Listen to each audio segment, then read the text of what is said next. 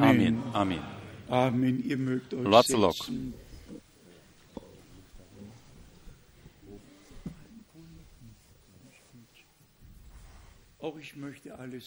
Și eu, la rândul meu, doresc ca să spun tuturor un binevenit în scumpul nume al Domnului nostru.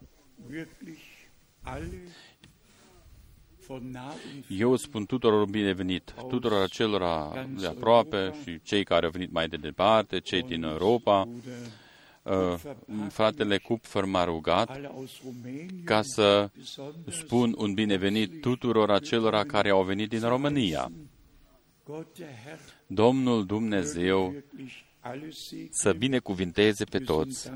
Noi suntem mulțumitori pentru faptul că frații și surorile noastre, fie că au venit din țările vecine, din Polonia, Cehia, Slovacia, România și din alte țări, ce înseamnă astăzi 800 sau 1400 de kilometri.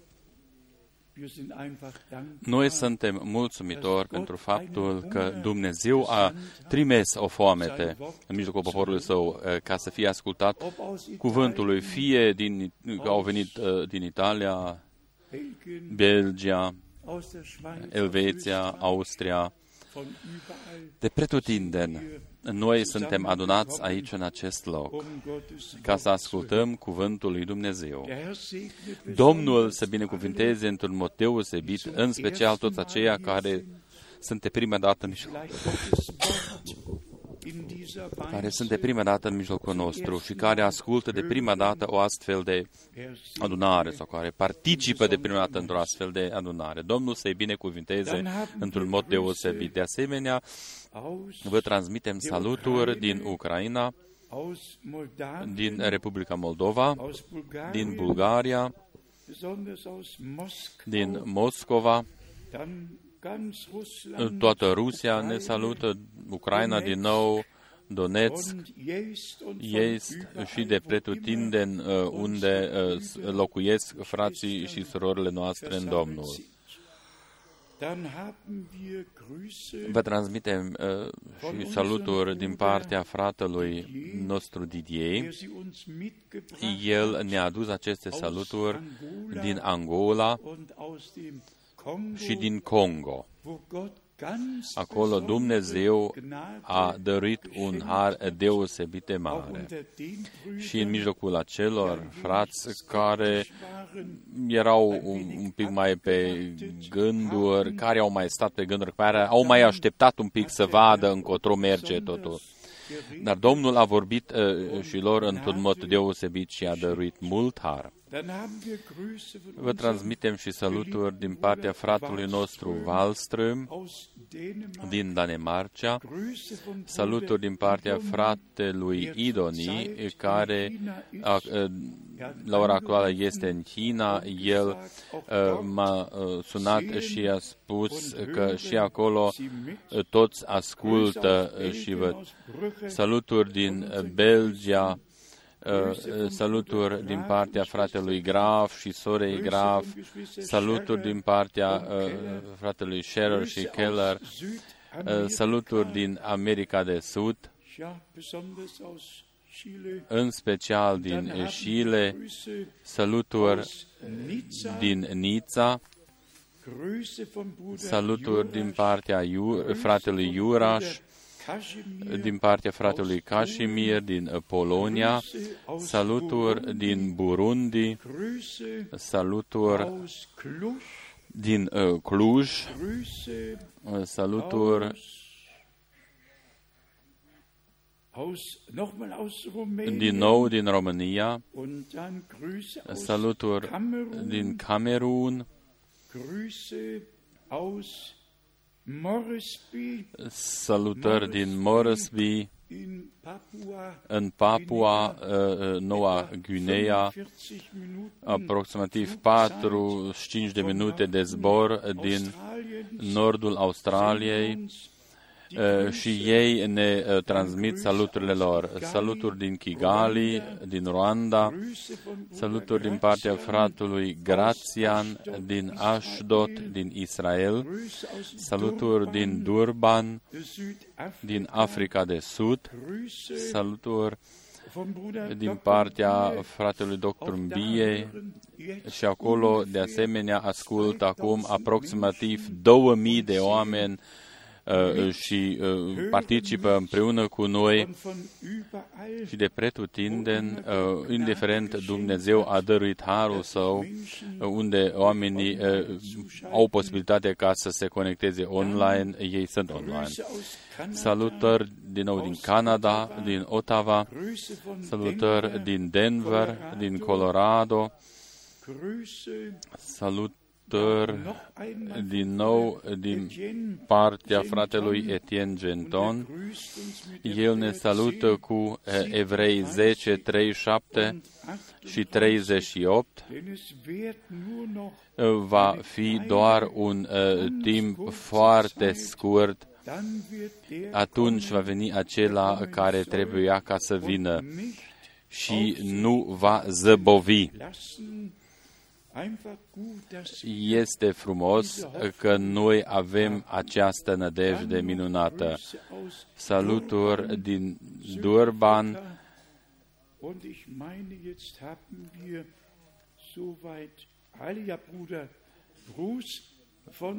Fratele Rus din Universitatea din Kapstadt și el ne salută pe toți. El exprimă că este voia lui Dumnezeu ca toată biserica să ajungă la unitatea în credință și restituirea deplină să aibă loc în curând. Noi știm că toate făgăduințele pe care Dumnezeu le-a dat în cuvântul Său, El a preluat răspunderea pentru aceste făgăduințe și toate se vor împlini.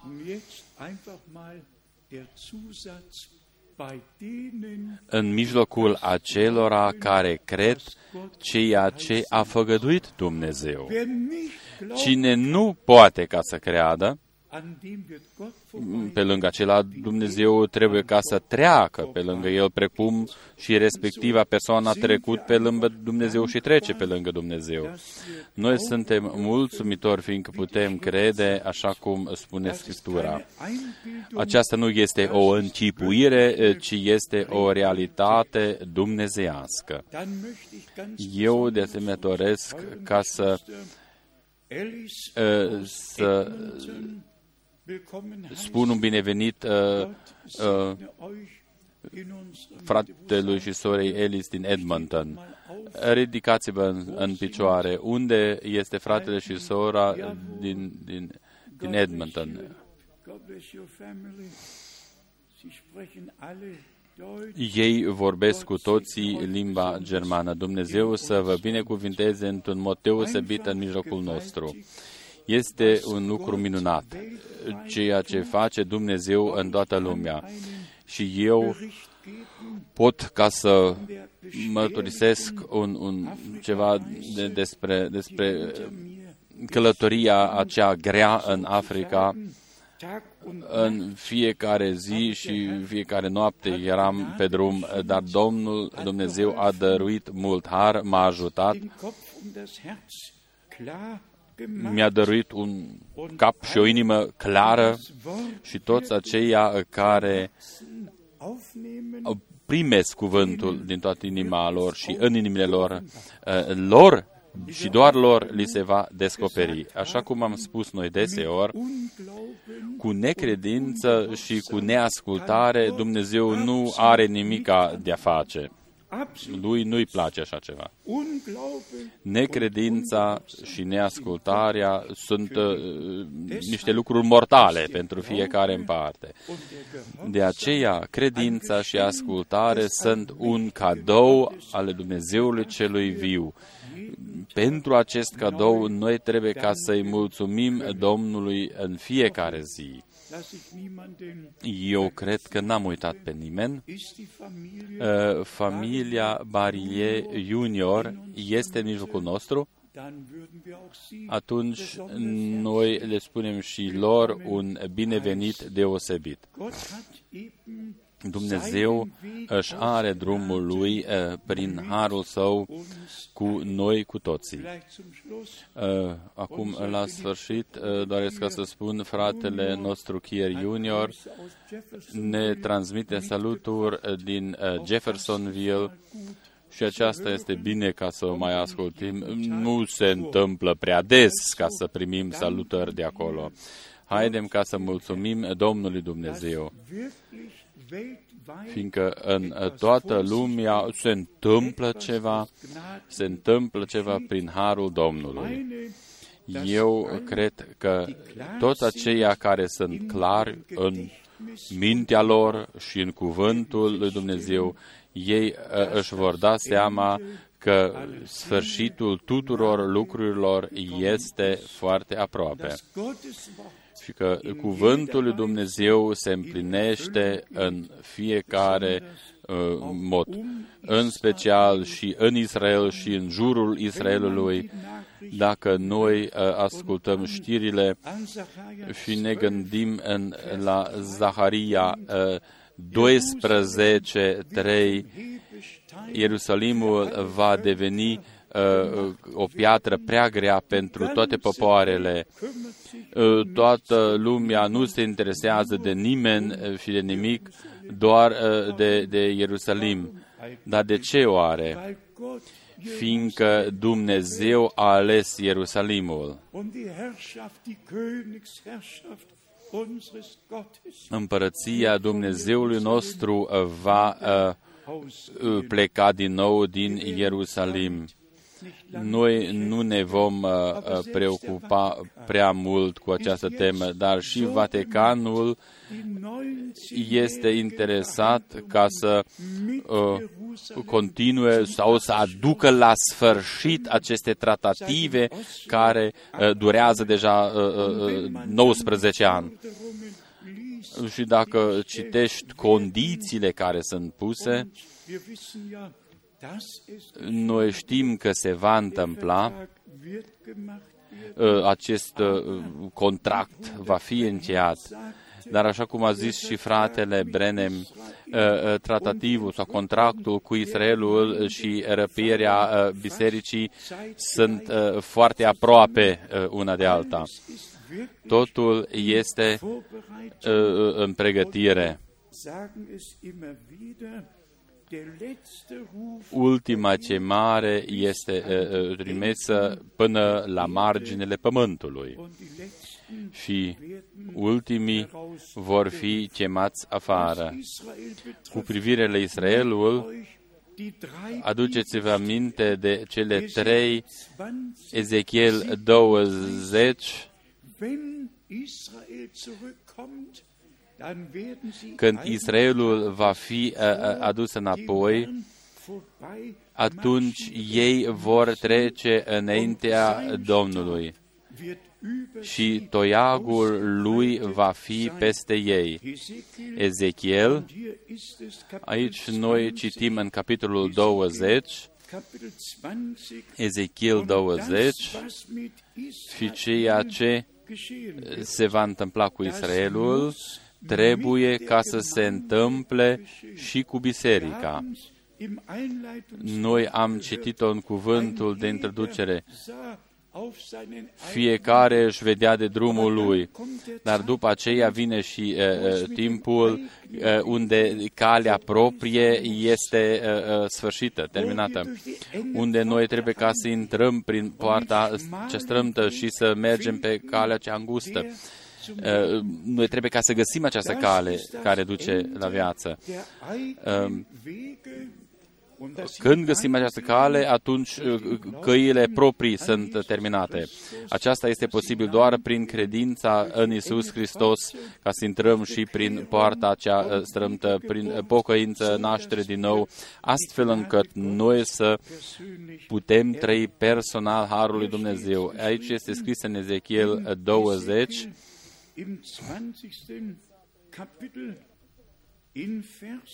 În versetul 37.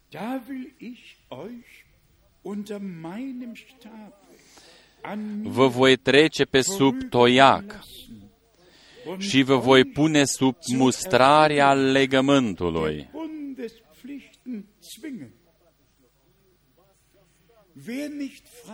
Cine nu dorește ca să facă ceva voluntar și cine este ales de Dumnezeu, acela n-are voie ca să treacă pe lângă Dumnezeu, ci este obligat ca să facă ceva.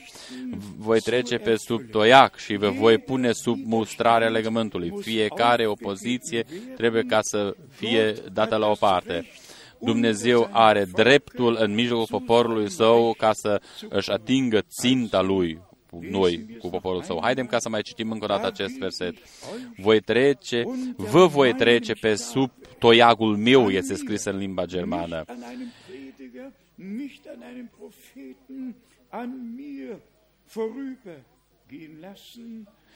Și doresc ca să treceți prin fața mea, este adăugat tot în limba germană, și vă voi pune sub mustrarea legământului.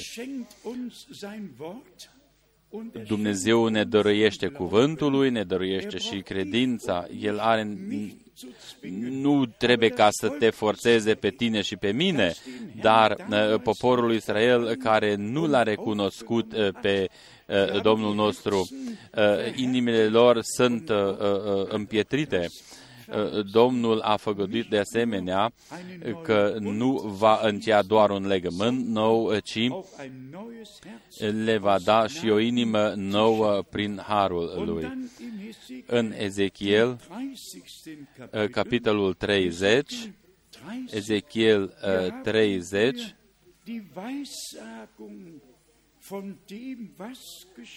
aici noi citim prorocia despre ceea ce se va întâmpla înaintea zilei Domnului.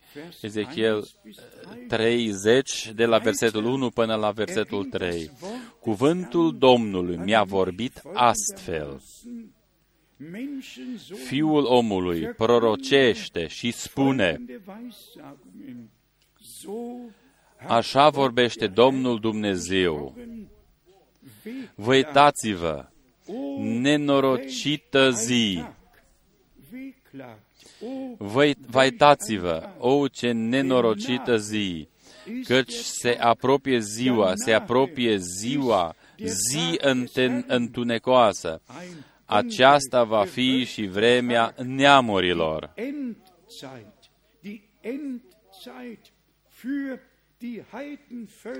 În limba germană este scris: aceasta va fi timpul sfârșitului pentru neamurile.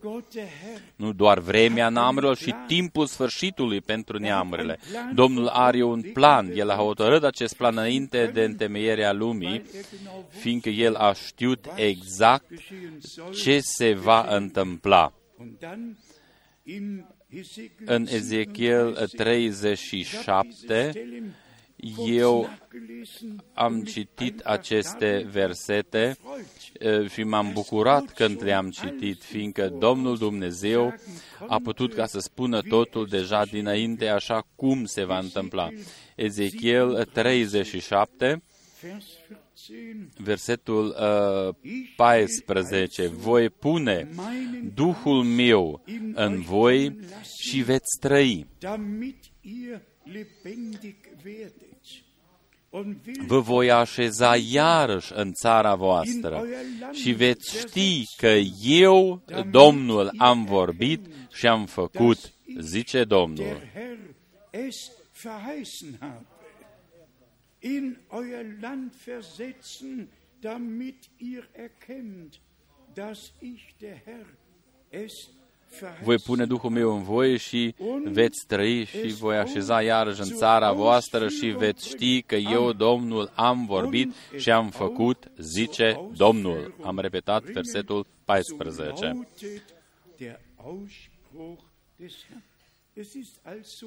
Deci, Totul este, așa vorbește Domnul. Noi suntem mulțumitori pentru Testamentul Vechi, pentru Testamentul Nou.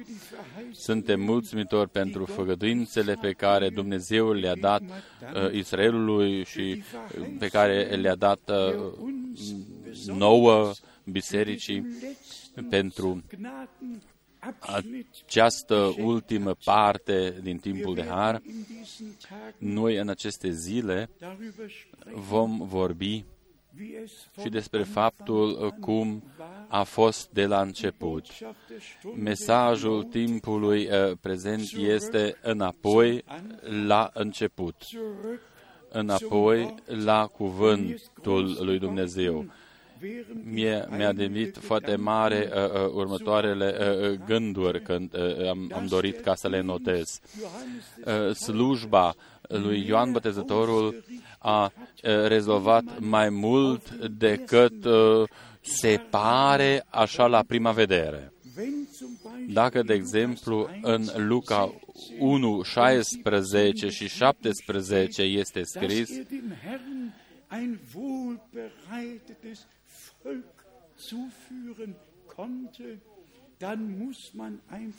El va întoarce pe mulți fiii lui Israel la Domnul Dumnezeul lor. Noi putem spune că slujba lui s-a meritat. El a pregătit calea pentru Domnul nostru. Și El a și pregătit calea. Aici este și un gând principal.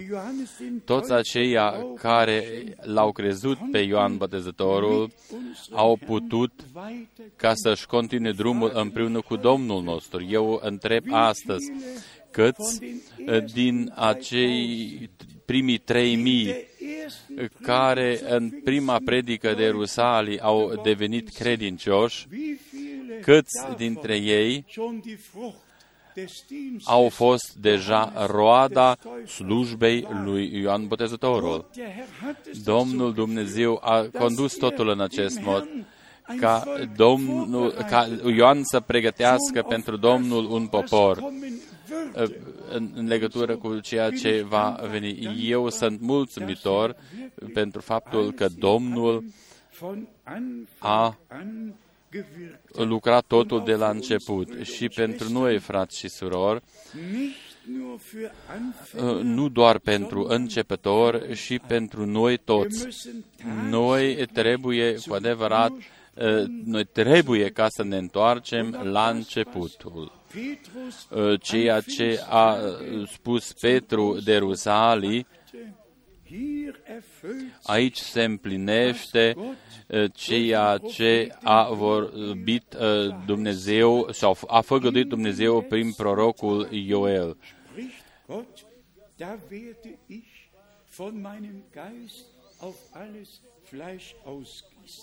În ultime zile voi revărsa din Duhul meu. Acolo nu s-a întâmplat doar ceva, ci acolo s-a întâmplat ceva. O făgăduință din Testamentul Vechi s-a împlinit.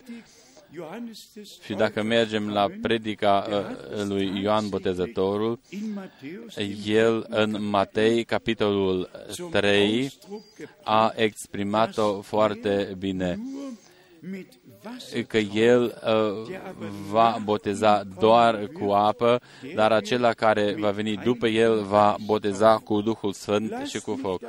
Eu doresc ca să ne citesc aceste lucruri din Sfânta Scriptură. Frați și surori, credeți-mă, n-are niciun rost ca să vorbim doar despre faptul că este necesar ca să ne întoarcem la început, la modelul bisericii primare. Și noi trebuie ca să citim cum a fost atunci. Trebuie ca să vedem cum au avut loc pocăințele atunci, ce făcea parte din fiecare pocăință. Și atunci noi trebuie ca să spunem, iubitul Domn, ajută-mă ca și eu să mă pot întoarce la început. Dăruiește mie aceleași experiențe și aceeași trăiri pe care le-au avut frații și surorile noastre în prima biserică. Haidem ca să citim aceste versete rugându-ne din Matei, capitolul 3. Aici este mesajul lui Ioan. Eu vă botez spre pocăință, dar acela care vine după mine este mai puternic decât mine și el... Și eu nu sunt vrednic ca să-i descalți încălțăminte. El vă va boteza cu Duhul Sfânt și cu foc. Eu îmi pun întrebarea. Câți au fost de față la revărsarea Duhului Celui Sfânt de Rusalii și s-au gândit la acest cuvânt al lui Ioan Botezătorul. Eu vă voi boteza cu apă spre pocăință, dar acela care vine după mine, el vă va boteza cu Duhul Sfânt și cu foc. Care este prima predică? Pocăiți-vă și fiecare din voi să fie botezat spre iertarea păcatelor voastre și veți primi puterea Duhului Celui Sfânt. Pocăință, adică botezul în apă și botezul cu Duhul Sfânt făceau o unitate, formau o unitate. În versetul 12 este scris: acela își are lopata în mână și își va curăți cu desăvârșire aria și își va strânge grâul în grănar, dar pleava o va arde într-un foc care nu se stinge. Unlöschlichem Feuer verbrennen. Er wird seine Tenne. El va curăți, el va curăți cu desăvârșire aria lui prin sângele mielului, prin cuvântul lui Dumnezeu. El ne va dărui o baie de apă în cuvântul, astfel ca totul ce nu este biblic să fie pus la o parte și ca totul să devină biblic. De asemenea, eu am mai reamintit în Faptele Apostolilor, capitolul 2, ca o dovadă ale lucrurilor făgăduite în Testamentul Vechi și le-a repetat în Testamentul Nou și le-a și împlinit. Faptele Apostolilor, capitolul 2, ca să știm că sufletele acestea au fost pregătite deja, dar era doar întrebarea pusă: ce trebuie ca să mai facem? Ce trebuie ca să facem noi ca aceasta să se împlinească și în noi și cu noi? După aceea a venit și un răspuns din Scriptură, așa cum am și reamintit-o. Pocăiți-vă și fiecare din voi să se boteze sau să fie botezat în numele Domnului Iisus Hristos spre iertare păcatelor voastre. Apoi veți primi darul Sfântului Duh. Versetul 39, căci făgăduința aceasta este pentru voi, pentru copiii voștri și pentru toți cei ce sunt departe acum, în oricât de mare număr îi va chema Domnul Dumnezeul vostru.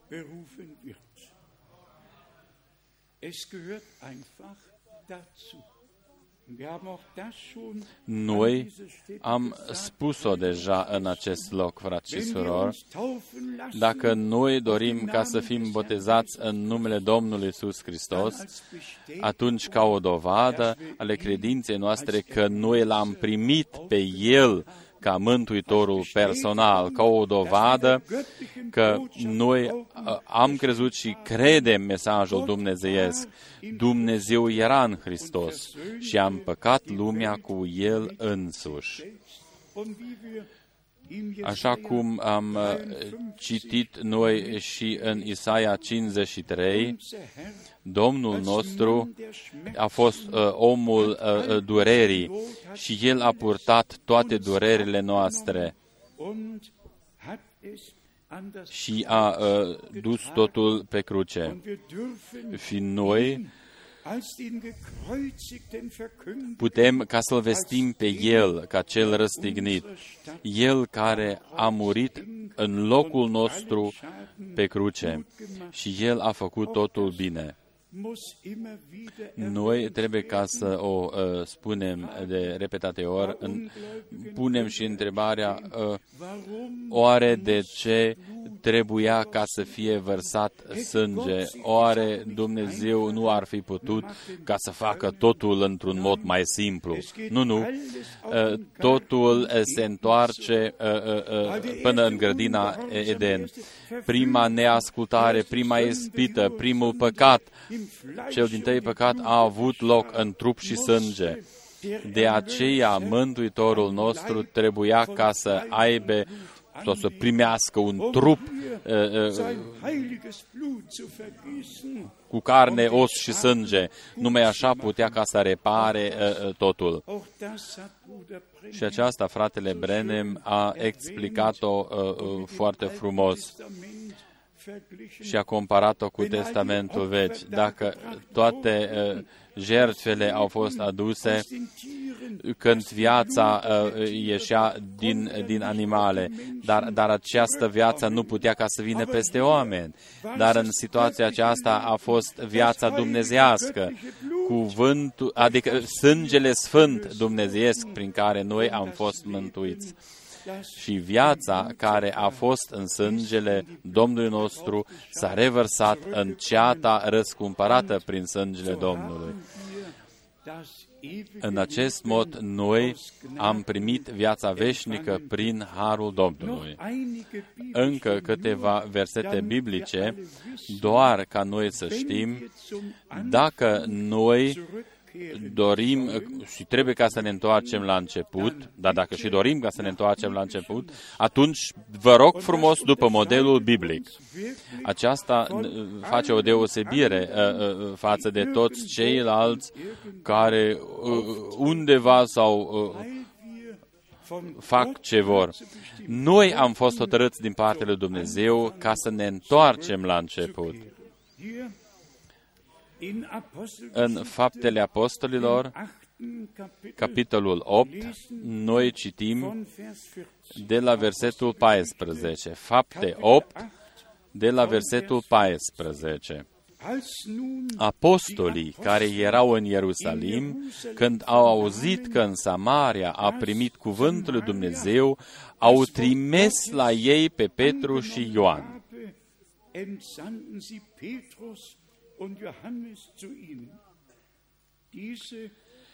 Aceștia au venit la samariteni și s-au rugat pentru ei ca să primească Duhul Sfânt, căci nu se pogorâse încă peste niciunul din ei, ci fuseseră numai botezați în numele Domnului Isus.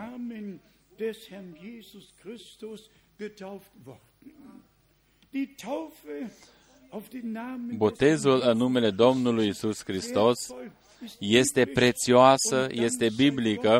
Mulțumiri lui Dumnezeu pentru ascultarea pe care a dăruit-o nouă în inimile noastre, dar noi avem aici un model.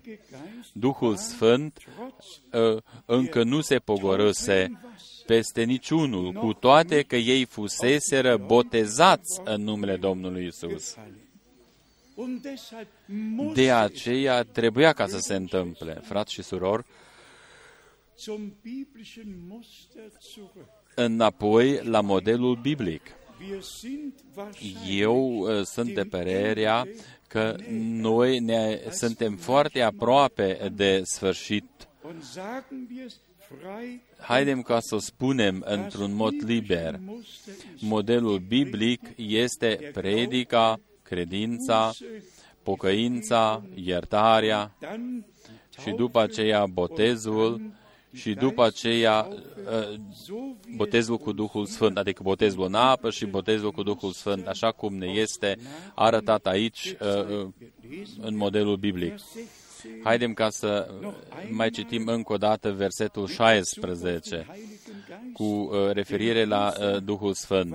Căci nu se pogorâse încă peste niciunul din ei, ci ei fuseseră numai botezați în numele Domnului Isus.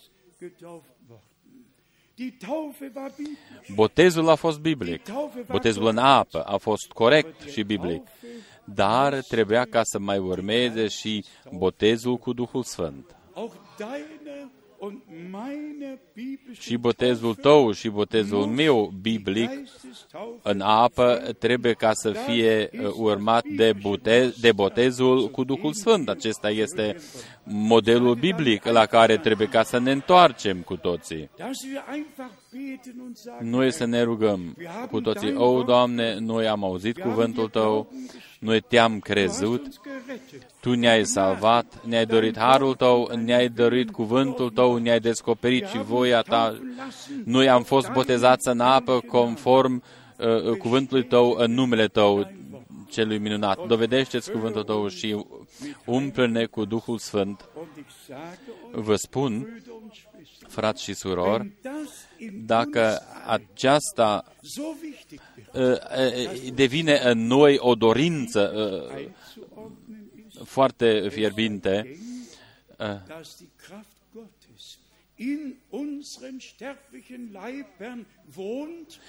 căci este scris: doar dacă puterea lui Dumnezeu locuiește în trupurile noastre muritoare, numai așa pot ca să fie schimbate în nemurire. Aceeași puterea lui Dumnezeu, aceeași puterea Duhului Celui Sfânt trebuie ca să locuiască în inimile noastre, în trupurile noastre muritoare. Numai așa pot ca să fie schimbate în nemurire. Haidem ca să citim mai departe în Faptele Apostolilor, capitolul 9, versetul 17. Fapte 9, începând cu versetul 17. Anania a plecat și după ce a intrat în casă, a pus mâinile peste Saul și a zis: Frate Saule, Domnul Iisus, care ți s-a arătat pe drumul pe care veneai, m-a trimis pe mine ca să capeți vederea și să te umpli de Duhul Sfânt.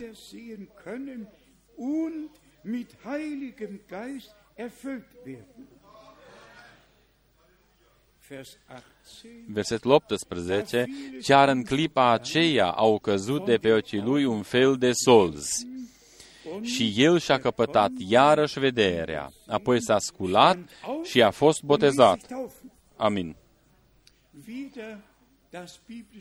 Modelul biblic. O pocăință, un botez în apă și după aceea botezul cu Duhul Sfânt. El a fost chemat și trimis, ales de Domnul. Totul a fost un model biblic pe care noi îl întâlnim aici în Faptele Apostolilor. În Faptele Apostolilor, capitolul 10, avem un verset minunat, și anume versetul 42, Fapte 10,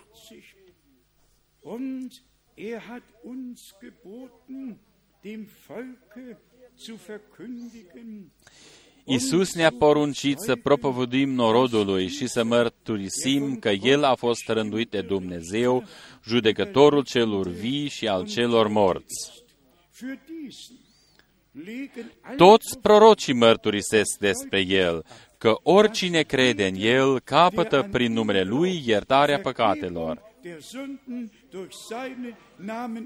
Amin. Aceasta noi o putem spune cu aceeași autoritate, cu aceeași siguranță.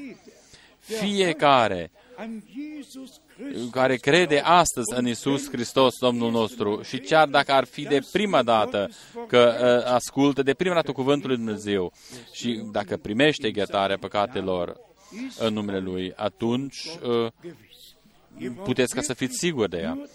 Voi trebuie doar ca să credeți așa cum este scris aici. Și chemarea este, dacă citim în 43, toți prorocii mărturisesc despre el, că oricine crede în el capătă prin numele lui iertarea păcatelor. Fiecare femeie, fiecare bărbat, fiecare copil, toți care sunt prezenți, fiecare capătă prin numele lui iertarea păcatelor.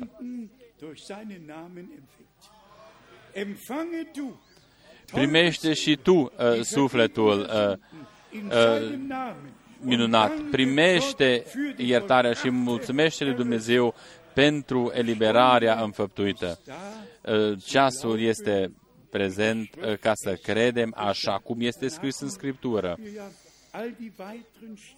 Și celelalte versete biblice în Faptele Apostolilor, doresc ca să citesc și din capitolul 19, cum Pavel a întâlnit frații din Efes care au fost botezați de către Ioan și aceștia au fost botezați pe numele Domnului Iisus Hristos.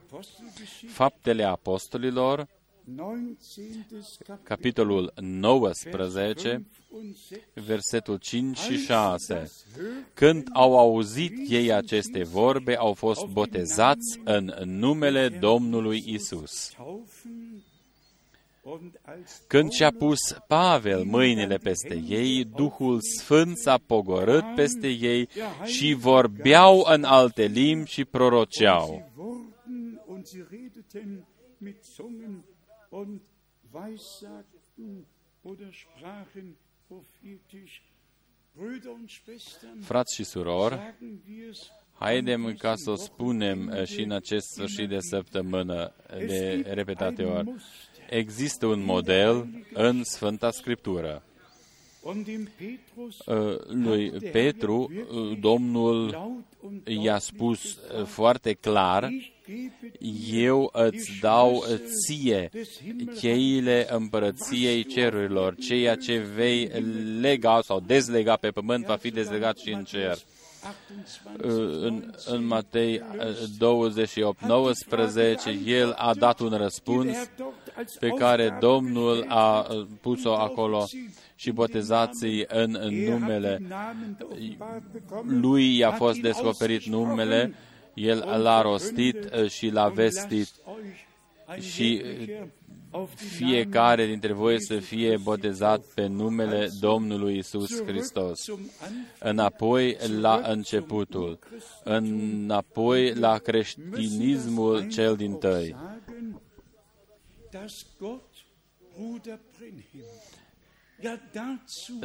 Dumnezeu l-a folosit pe fratele Branham ca noi să fim readuși la început.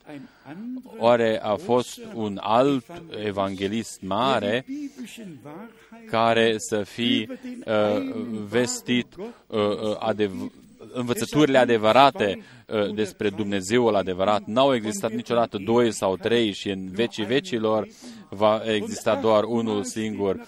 Și de 8 ori este scris în Testamentul Vechi și Testamentul Nou că Dumnezeu a jurat pe sine însuși, fiindcă nu era altul pe care să jure. De aceea el a jurat de fiecare dată pe sine însuși.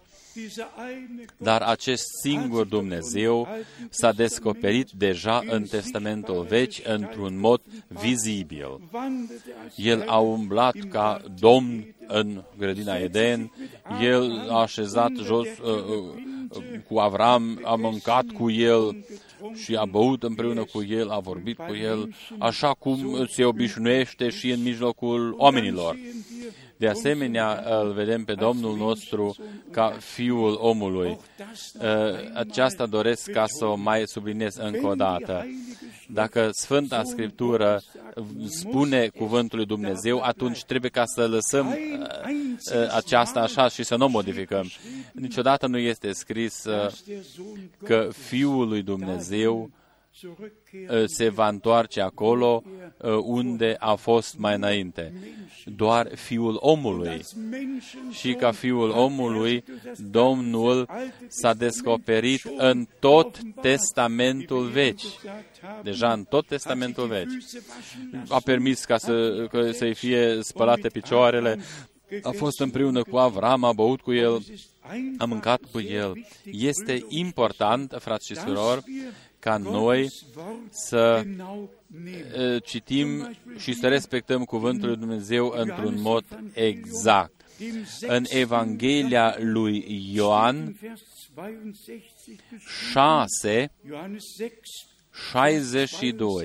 6:62. Ioan 6:62. Dar dacă ați vedea pe Fiul omului suindu-se unde era mai înainte,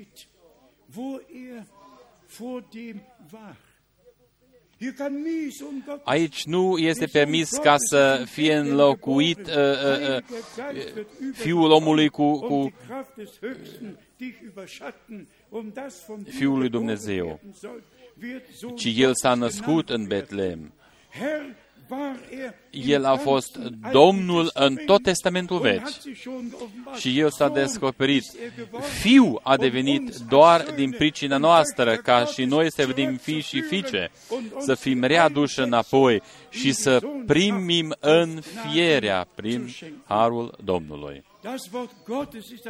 Cuvântul lui Dumnezeu este un cuvânt minunat. Noi suntem mulțumitori. Și în Ioan 3, în Ioan 3 sunt scrise niște cuvinte minunate. Ioan 3:13. Nimeni nu s-a suit în cer afară de Cel ce s-a pogorât din cer, adică Fiul omului. Fiul omului care este în cer.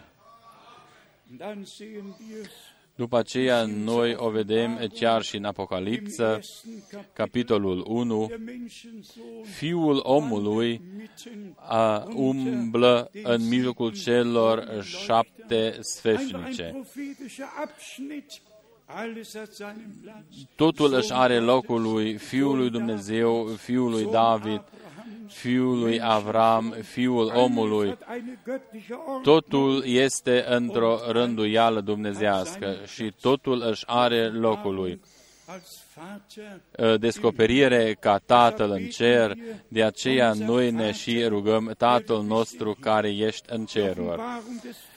Descoperirea Tatălui în Fiul, cine mă vede pe mine, îl vede pe Tatăl. Eu și cu Tatăl suntem una. Descoperirea prin Duhul Sfânt de Rusalii. Nu o altă persoană, ci Dumnezeu poate ca să permită ca Duhul Lui să se miște deasupra apele. Dar Dumnezeu nu o altă persoană, ci Duhul lui Dumnezeu era peste acel adânc, peste ape.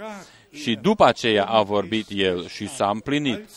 Deci, Domnul Dumnezeu descoperit ca Tată în cer, ca Fiu în mijlocul nostru, aici, pe acest pământ, Immanuel cu noi, Dumnezeu cu noi. Același Dumnezeu locuiește prin Duhul cel Sfânt în inimile noastre. Haidem ca să cuprindem despre ce a vrut ca să vorbească Dumnezeu astăzi cu noi. Noi cu toții să ne dăm seama de faptul că Dumnezeu dorește ca să ne readucă înapoi la început. Totul să fie rânduit, totul și bazat biblic. Totul în viața noastră să fie bazat biblic. și noi cu toții să ne reîntoarcem la unitatea în credință și în cunoștință. Noi cu toții știm că noi suntem foarte aproape de sfârșit. Recolta cea mare va fi făcută, chiar dacă sunt acum mii. Eu sunt convins de faptul că cea mai mare recoltă va avea loc la sfârșit, recolta cea mai mare dintre toate timpurile. Domnul Dumnezeu va mișca încă o dată cerul și pământul. Încă o dată El va dărui și încoronarea lucrării sale. Fratele Branham, cu privire la recoltă care va avea la sfârșit, el nu a vorbit despre recoltele precedente. Eu doresc ca să mai citesc din Evanghelia lui Ioan, de exemplu din capitolul 4, înainte ca să citesc citatele fratelui Branham. Noi trebuie ca să deosebim două lucruri. Odată că în decursul întregului timp de har s-a semănat și s-a recoltat. Evanghelia minunată a lui Iisus Hristos a fost vestită în toată perioada aceasta și toți aceia care au fost hotărâți pentru viața veșnică au ajuns la această credință și au devenit credincioși. Dar așa cum a spus Ioan în Matei 3, dar la sfârșit Domnul va vedea și va recolta tot grâul în hambarul său și pleava și va fi arsă. Haidem ca să citim ceea ce se referă la tot timpul de har. O citim în Ioan, capitolul 4, începând de la versetul 34. Iisus le-a zis, mâncarea mea este să fac voia celui ce m-a trimis și să împlinesc lucrarea lui. Amin. Versetul 35. Nu ziceți voi că mai sunt 4 luni până la seceriș? Iată, eu vă spun, ridicați-vă ochii și priviți holdele, care sunt albe acum, gata pentru seceriș.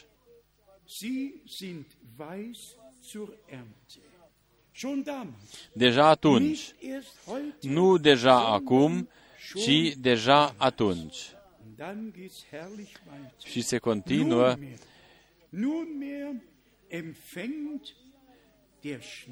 cine seceră primește o plată și strânge roadă pentru viața veșnică, pentru ca și cel ce seamănă și cel ce seceră să se bucure în același timp. Cine este semănătorul? Fiul omului. Seamănă sămânța. Matei 13, 37, 38, sămânța sunt copii împărăției lui Dumnezeu. În fiecare generație, în fiecare perioadă, cuvântul sau sămânța cuvântului a fost semănată și de fiecare dată a existat un seceriș din perioada respectivă.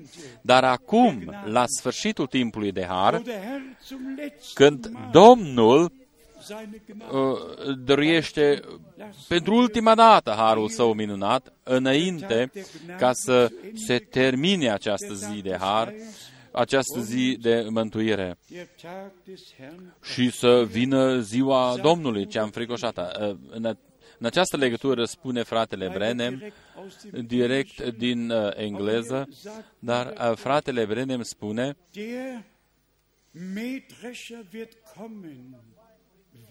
combina, adică va veni atunci când holdele sunt coapte. Combina aceasta va veni și va secera când holdele sunt coapte. Și în următorul aliniat spune: nu va dura prea mult timp până când Domnul va aduce toate lucrurile spre terminate. Secerișul este aproape. Această combină mare a lui Dumnezeu va veni și va trece prin toată țara într-una dintre acele zile. Și atunci noi cu toții vom fi luat în sus, în slavă. Următorul citat: pleava trebuie ca să se despartă de grâu, de grăuntele de grâu, și anume în prezența soarelui. Soarele aduce grâul la coacere, de aceea noi trebuie ca să spunem așa cum a zis și fratele Branham, în prezența lui Dumnezeu, noi trebuie ca să rămânem tot timpul în prezența lui Dumnezeu și să primim ploaia timpurie și ploaia târzie, dar abia după ce sămânța a fost semănată în inimile noastre, căci în Evrei 6 este scris că ploaia este inutilă pentru ogor dacă n-a fost semănat grâu. Va crește eventual buruiană, somrăcin. Trebuie ca să fie semănat cuvântul lui Dumnezeu, și anume cuvântul făgăduit al lui Dumnezeu și tot cuvântul hotărât pentru timpul nostru prezent. Mai departe este scris cum are loc răpirea, cum va fi totul dovedit, cum va fi adus la coacere grâul. Eu aud deja sunetul, zgomotul al acestei combine. Va veni această biserică mondială și va separa totul acolo. Va veni și această perioadă. Noi nu vom rămânea în starea aceasta în care suntem noi acum.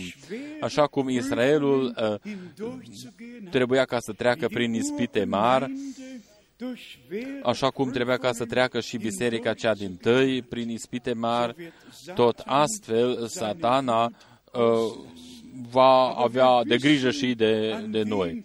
Dar noi știm în cine să credem și știm în cine credem. Noi știm pe cine să ne bazăm și în cine să ne încredem. Și Domnul ne va ajuta. Mai departe este scris în alt citat: timpul groului va veni, adică de coacerii, timpul recoltei va veni. Fratele Branham spune din nou: eu aud deja zgomotul acestei combine. Am 11 citate, mi-am notat 11 citate unde fratele Branham vorbește despre timpul sfârșitului, despre viața, despre recolta, despre această combină, cum se va întâmpla totul în timpul sfârșitului. Frați și surori, noi ne încredem în Domnul. El va face totul bine. El care a început și care a dăruit mult har ca în toate perioadele să fie secerat și recoltat. El va dărui har mare ca și acum la timpul sfârșitului să fie de asemenea semănat și recoltat. Dar acum eu vă întreb, oare în toată istoria bisericii a existat un timp comparabil în care în același timp este vestit cuvântul în toată lumea? Când un John Wycliffe a fost în Anglia și a protestat acolo și a zis: doar ceea ce este scris în Scriptură este biblic și tot restul este nebiblic. Atunci un Jan Hus a fost mișcat și umplut cu aceeași putere și a vestit și el cuvântul lui Dumnezeu. Dar în Constanț el a fost ars pe rug. Acești catolici au râs când Jan Hus a fost ars pe acel rug în Constanț. El s-a rugat: Tatăl, iartă-i că ei nu știu ce fac. După aceea a venit și Martin Luther, Zwingli, au venit și toți ceilalți. Și de fiecare dată au fost niște trăzieri locale. În trecut nu a existat niciodată un timp în care același cuvânt, același mesaj să fie vestit simultan în toată lumea, așa cum este situația în timpul nostru prezent. De aceea recolta nu va fi doar în Asia sau în Anglia sau în Wittenberg sau undeva în Elveția, ci recolta va fi o recoltă mondială. Și se va împlini ceea ce a spus Dumnezeu lui Avram. Un număr mare, cum sunt stelele pe cer sau cum este nisipul pe țărm, vor fi urmașii tăi, a zis Dumnezeu lui Avram. Golgota s-a meritat, ultimul mesaj este purtat, sămânța este semănată și Domnul dăruiește mult har.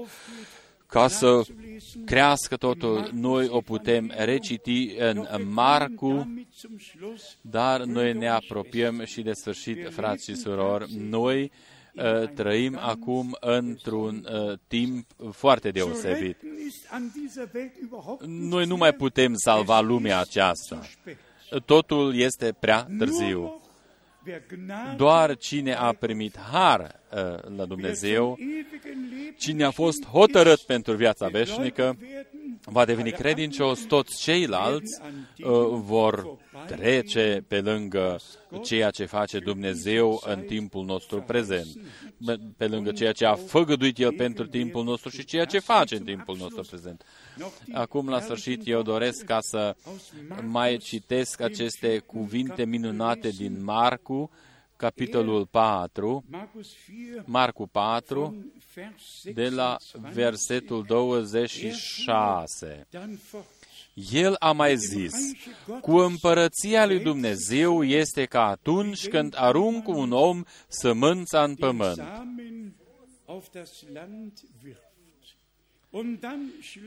Fie că doarme noaptea, fie că stă treaz ziua, sămânța încolțește și crește fără să știe el cum.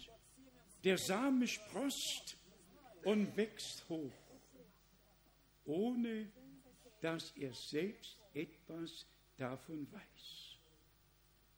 Von selbst bringt die Erde Frucht hervor. Pământul dă roade de la sine. Pământul rodește singur întâi un fir verde, apoi spic, după aceea grâu de plin în spic. Și când este coaptă roada, pune îndată secerea în ea, pentru că a venit secerișul. Deci, noi nu putem ca să avem vreo contribuție pentru creștere. Aceasta este datoria pământului, adică datoria pământului inimii tale și ale mele. Noi putem ca să ne culcăm și să fim treji. Noi nu avem nevoie ca să ne facem griji.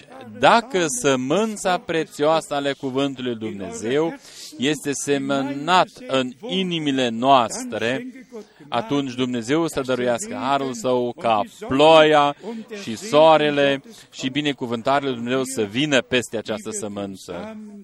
Noi care am semănat această sămânță, putem ca să dormim și să ne sculăm din nou.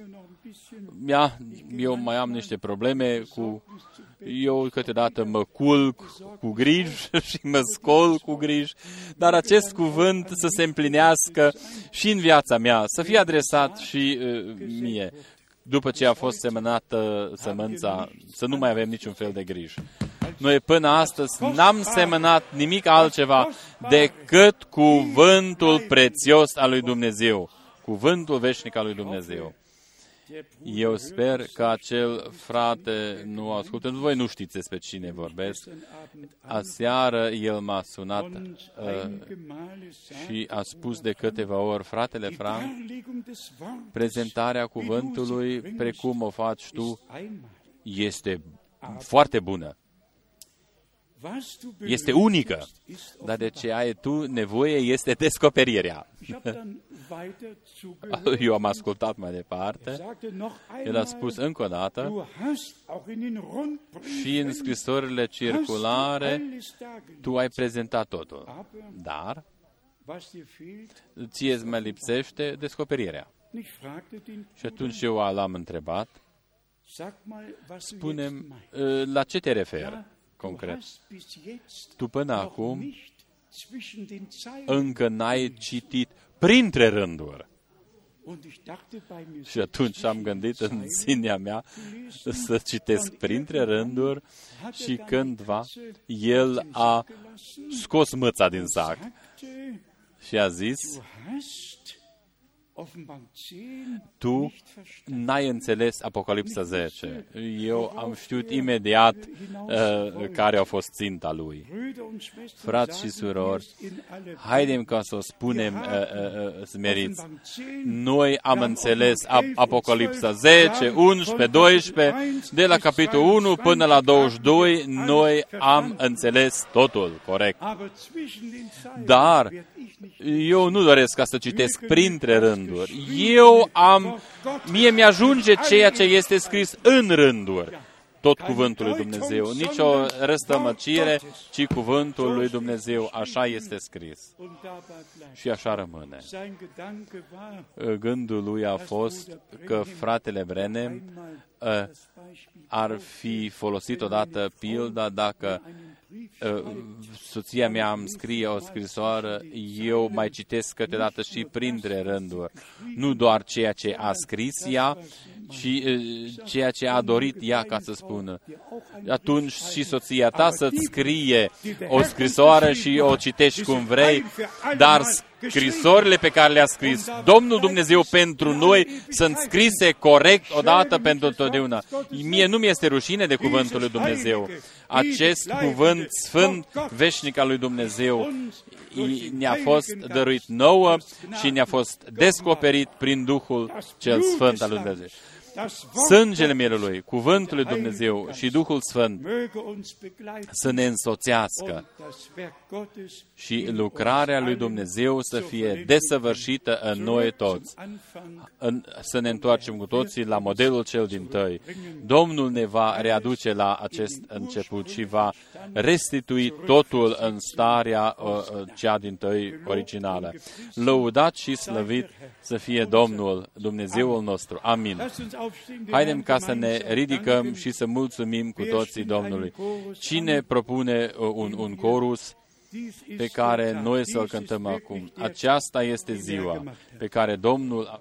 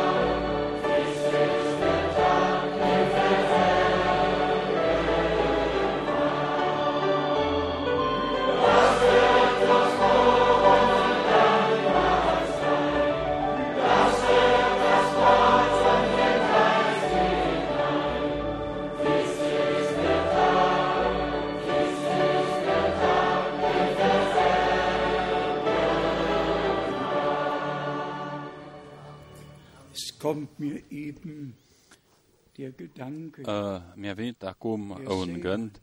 Semănătorul poate ca să se culce și să se scoale din nou, fie că el este treaz sau nu este treaz, Domnul este treaz și păzește asupra cuvântului Său. Și dacă noi am primit cuvântul Domnului, atunci Domnul păzește și peste noi. Și atunci se împlinește Isaia 5:5, cuvântul lui nu se va întoarce fără rost, ci va împlini scopul pentru care l-a trimis Domnul. Atunci se împlinește și Marcu 4:14, cuvântul este sămânța. Noi am primit cuvântul, sămânța dumnezeiască. Și Domnul păzește asupra cuvântului Său. Noi putem ca să fim fără griji, să ne punem toată încrederea în Domnul. El va face totul bine. Haidem ca să cântăm încă o dată. Crede doar, crede doar.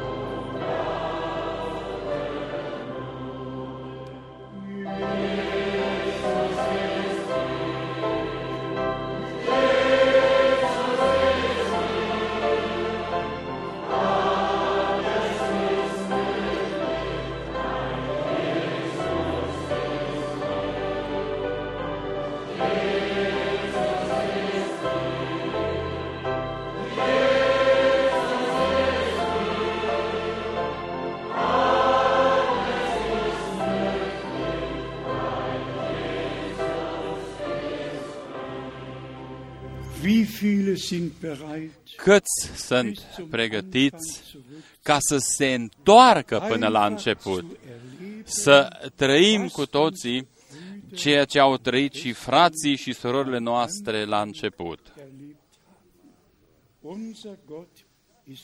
Dumnezeul nostru este un Dumnezeu credincios, așa cum am spus-o. Și cuvântul despre restituirea, cuvântul despre restituirea tuturor lucrurilor. Voi trimite prorocul Ilie și el va readuce totul în starea corectă, originală. Aceasta este cuvântul lui Dumnezeu, este o sămânță care a fost semănată în inimile noastre, și nume din Scriptură și conform Scripturii. Această sămânță va crește. Peste această sămânță păzește Domnul Dumnezeu. Și El permite ca totul să se împlinească, totul ce a făgăduit El. Lui, Dumnezeului Atotputernic, îi aducem cinstea. Haidem ca să ne aplecăm capetele noastre și să ne rugăm cu toții. V-a vorbit cuvântul, fie că multe lucruri sunt noi, dar lucrul important este că toți aceia care încă n-au trăit salvarea, să o trăiască acum și să creadă din toate inimile lor, să primească ceea ce au auzit, ca aceasta să fie ziua voastră, o ziua lui Dumnezeu în viața voastră. Există zile deosebite în viață, dar ziua cea mai importantă este ziua nașterii noastre din nou, când noi suntem născuți din nou și ca să vedem împărăția lui Dumnezeu, precum a spus-o Domnul nostru în Evanghelia după Ioan, în capitolul 3. Primiți-o. Toți tinerii, toți aceia care sunt noi, toți aceia care încă nu s-au pocăit în Hristos. Ascultați aceste cuvinte ale Domnului nostru din Matei 11. Veniți la mine toți cei chinuiți și împovărați.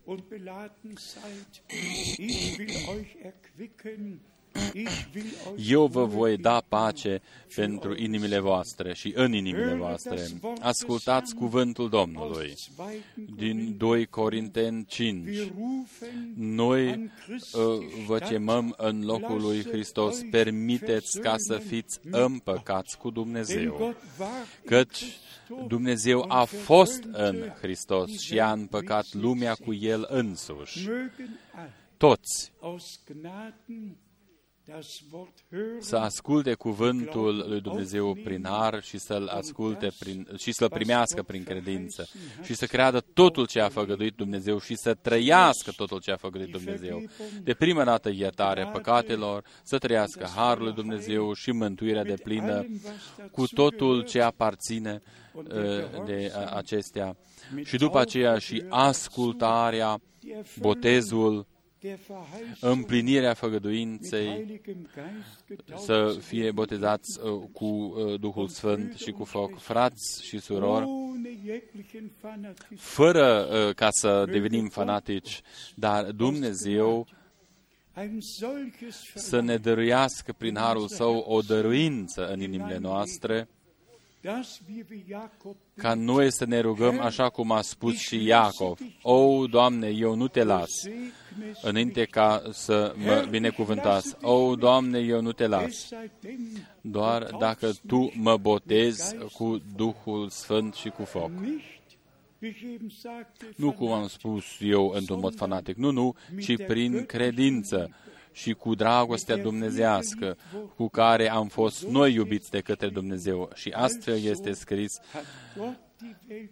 atât de mult a iubit Dumnezeu lumea că și-a dat propriul Său Fiu, astfel încât toți care cred în El să nu fie pierduți, ci să primească viața veșnică. Astfel este scris, așa o vestim noi. Și astfel, noi dorim ca toți aceia care încă n-au trăit-o să o trăiască astăzi, în acest ceas, în acest moment. Ei să se decidă corect, și anume pentru Domnul. Al doilea lucru care am vrut ca să-l spun, noi care am devenit credincioși, noi care am fost deja botezați în apă biblic, noi să ne rugăm Domnului: o, Doamne, este necesar, Tu ai făgăduit-o, vouă și copiilor voștri este dată făgăduința și tuturor acelor care încă sunt departe, toți aceia pe care Domnul Dumnezeul vostru îi va chema. Haidem ca să ne rugăm împreună. Iubitul Domn, Tu nu ne-ai chemat doar, ci Tu ne-ai ales ca să ascultăm cuvântul Tău. Noi să primim acest cuvânt ca sămânță în interiorul nostru. Noi Te rugăm acum, salvează totul ce este pierdut, eliberează pe toți aceia care sunt legați, vindecă pe toți aceia care sunt bolnavi. Tu să-ți dovedești cuvântul Tău în noi și cu noi toți. Noi Te credem pe Tine, noi ne încredem în Tine și noi știm și că Tu vei readuce totul în starea originală. Tu ne vei boteza pe fiecare în parte cu Duh Sfânt și cu foc. Tu îți vei dovedi și îți vei împlini cuvântul Tău și în viețile noastre. Îți mulțumim din toate inimile noastre și din tot sufletul nostru.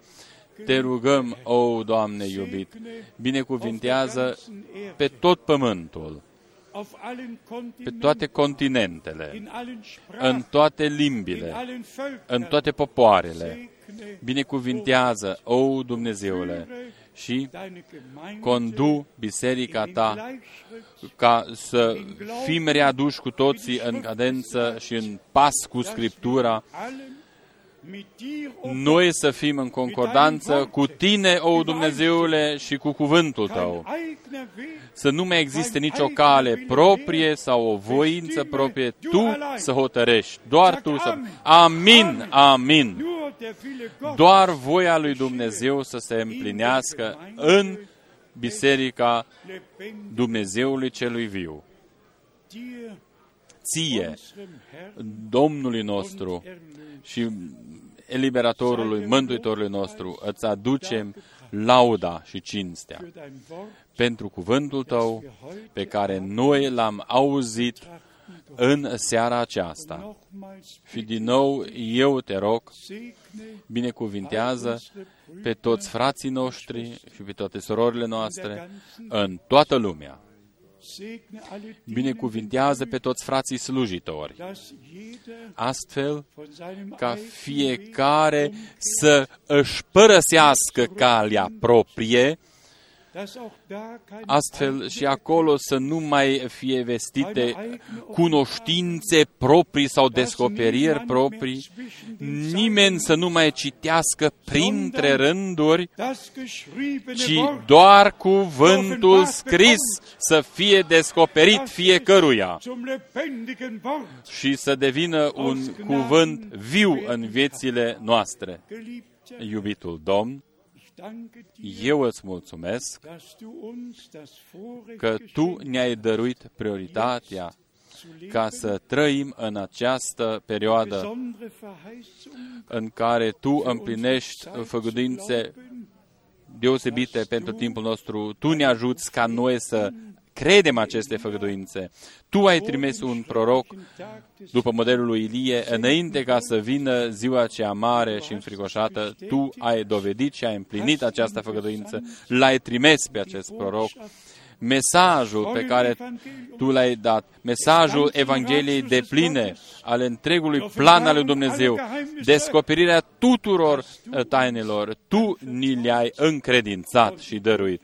Și noi putem ca să le purtăm până la marginile pământului. O, Doamne, Dumnezeul Atotputernic, ce prioritate deosebită, ce har minunat ne-ai dăruit Tu nouă în acest timp prezent. Eu mă rog acum în numele Tău cel sfânt și scump al lui Iisus, în testamentul legământului celui nou, care este mai mare decât orice alt nume, binecuvintează poporul Tău, proprietatea Ta, ceata răscumpărată prin sângele Tău,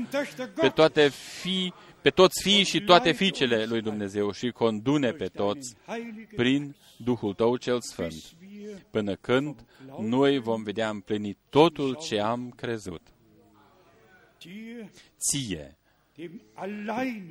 singurului Dumnezeu adevărat, îți aducem cinstea, lauda în vecii vecilor. În numele sfânt al lui Iisus. Aleluia! Și tot poporul să spună aleluia! Amin! Amin! Amin!